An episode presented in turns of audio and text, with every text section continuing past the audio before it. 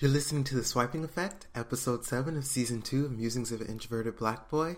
Thank you so much for tuning in.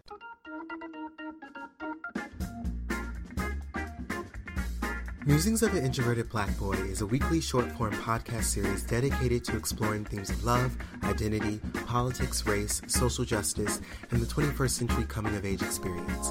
New episodes will be released every Sunday, and each one will more or less focus on one of these topics. Now, I should be honest with you, there are no other co hosts, there are no special guests lined up for the weeks to come. This is a very intimate podcast, it's just me and you.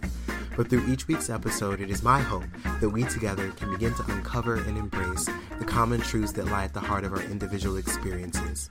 So, I hope you'll join in.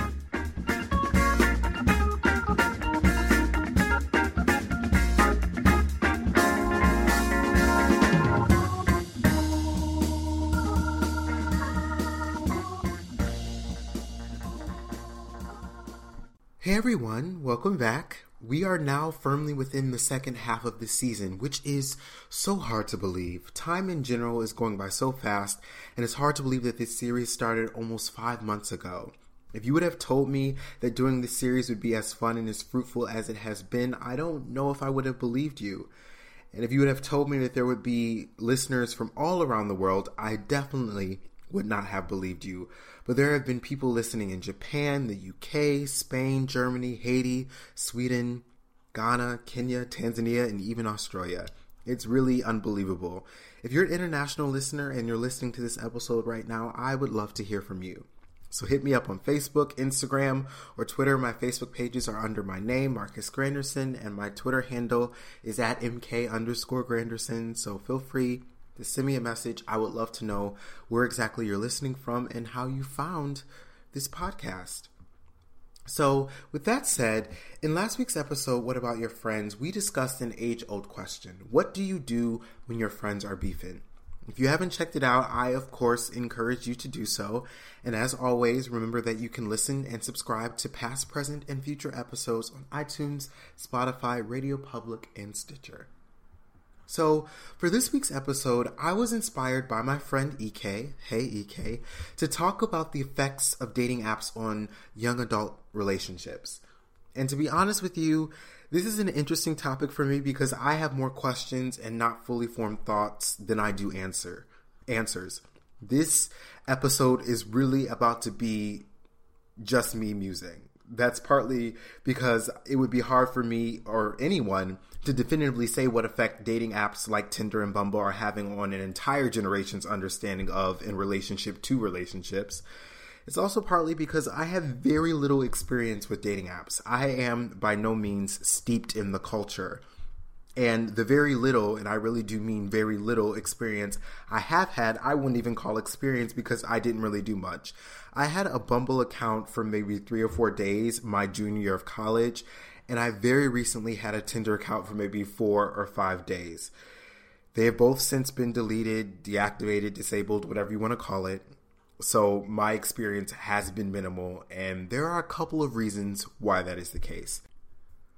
First things first, personality is a really big factor for me, as I'm sure it is for many people. And dating apps are just not conducive to learning about someone's personality.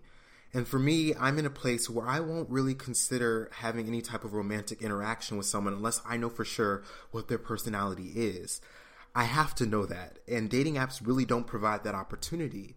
So when I did Bumble and Tinder, I was the type that wouldn't even consider swiping right unless I was intrigued by something in their bio. I would literally analyze the bios trying to get some sense, any sense of who the person was. And if they didn't have a bio, I would always swipe left, even if I found them attractive. All this, all these stipulations resulted in me swiping right a very limited number of times. And it just got to a point where I recognized that the way dating apps are set up and the way that they work just isn't for me.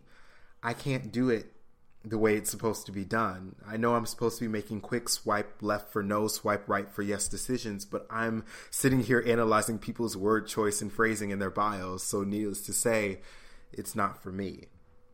The other reason dating apps don't really work for me personally is that I'm a big proponent of and believer in the idea of meeting romantic partners in platonic contexts.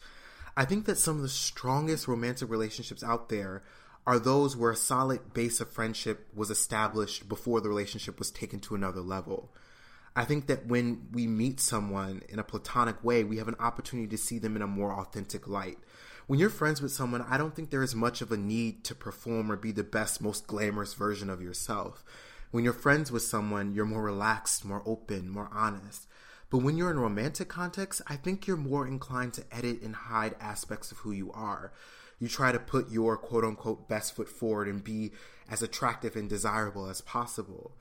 No, I'm not saying that if you meet your romantic partner in a romantic context, you'll never really know who they are. I think you eventually will, but it will take longer and it could happen once it's too late. Because once you really get to know them, you may find out that you don't really like what you've learned. And by that time, so many feelings are caught up in the situation that things can get complicated and messy real fast.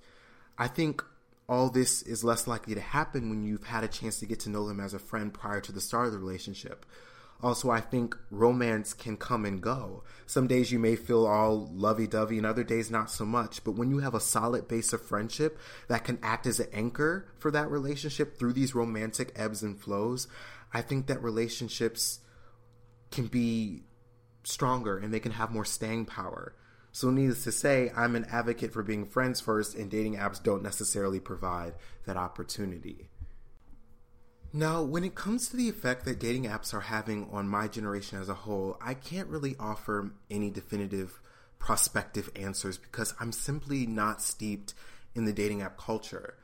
But I will say this I do wonder how healthy it is for us to make romantic connections in the same way that we shop for shoes or clothes in dating apps, people are essentially products. And when we go on these apps, we're essentially shopping for people like we shop for shoes or clothes.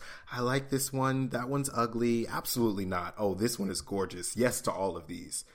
This is what we do. And I don't know how to feel about that.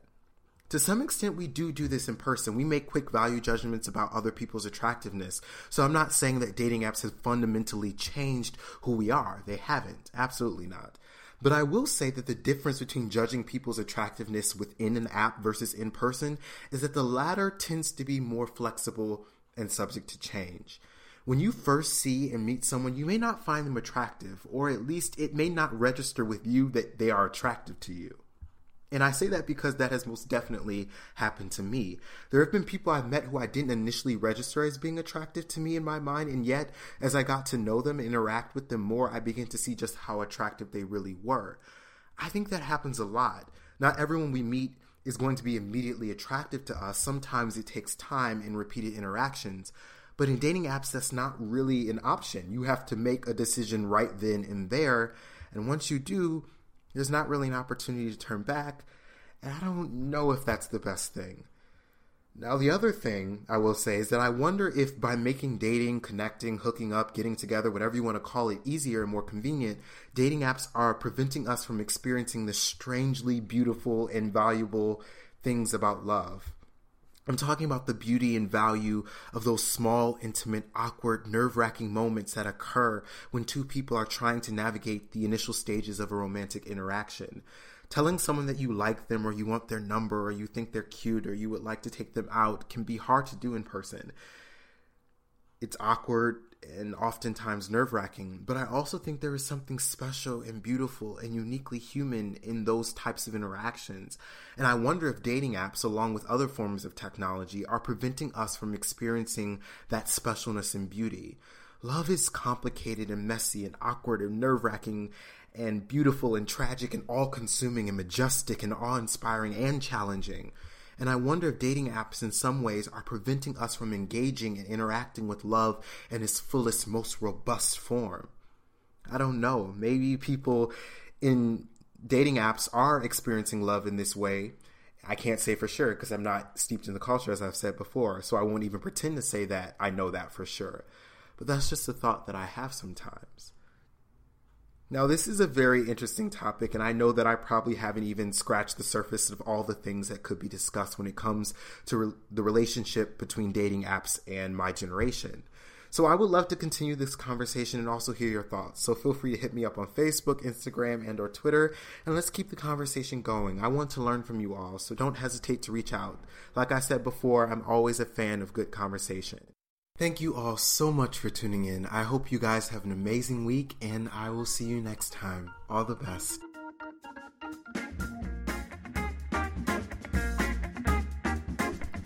This is Musings of an Introverted Black Boy, hosted by Marcus Granderson. If you're interested in getting updates on the podcast or learning more about my upcoming book, Timestamp Musings of an Introverted Black Boy, feel free to like my official Facebook page or follow me on Instagram at Marcus Granderson. And please remember that whatever you do in life, do it with love because love never fails. See you next time.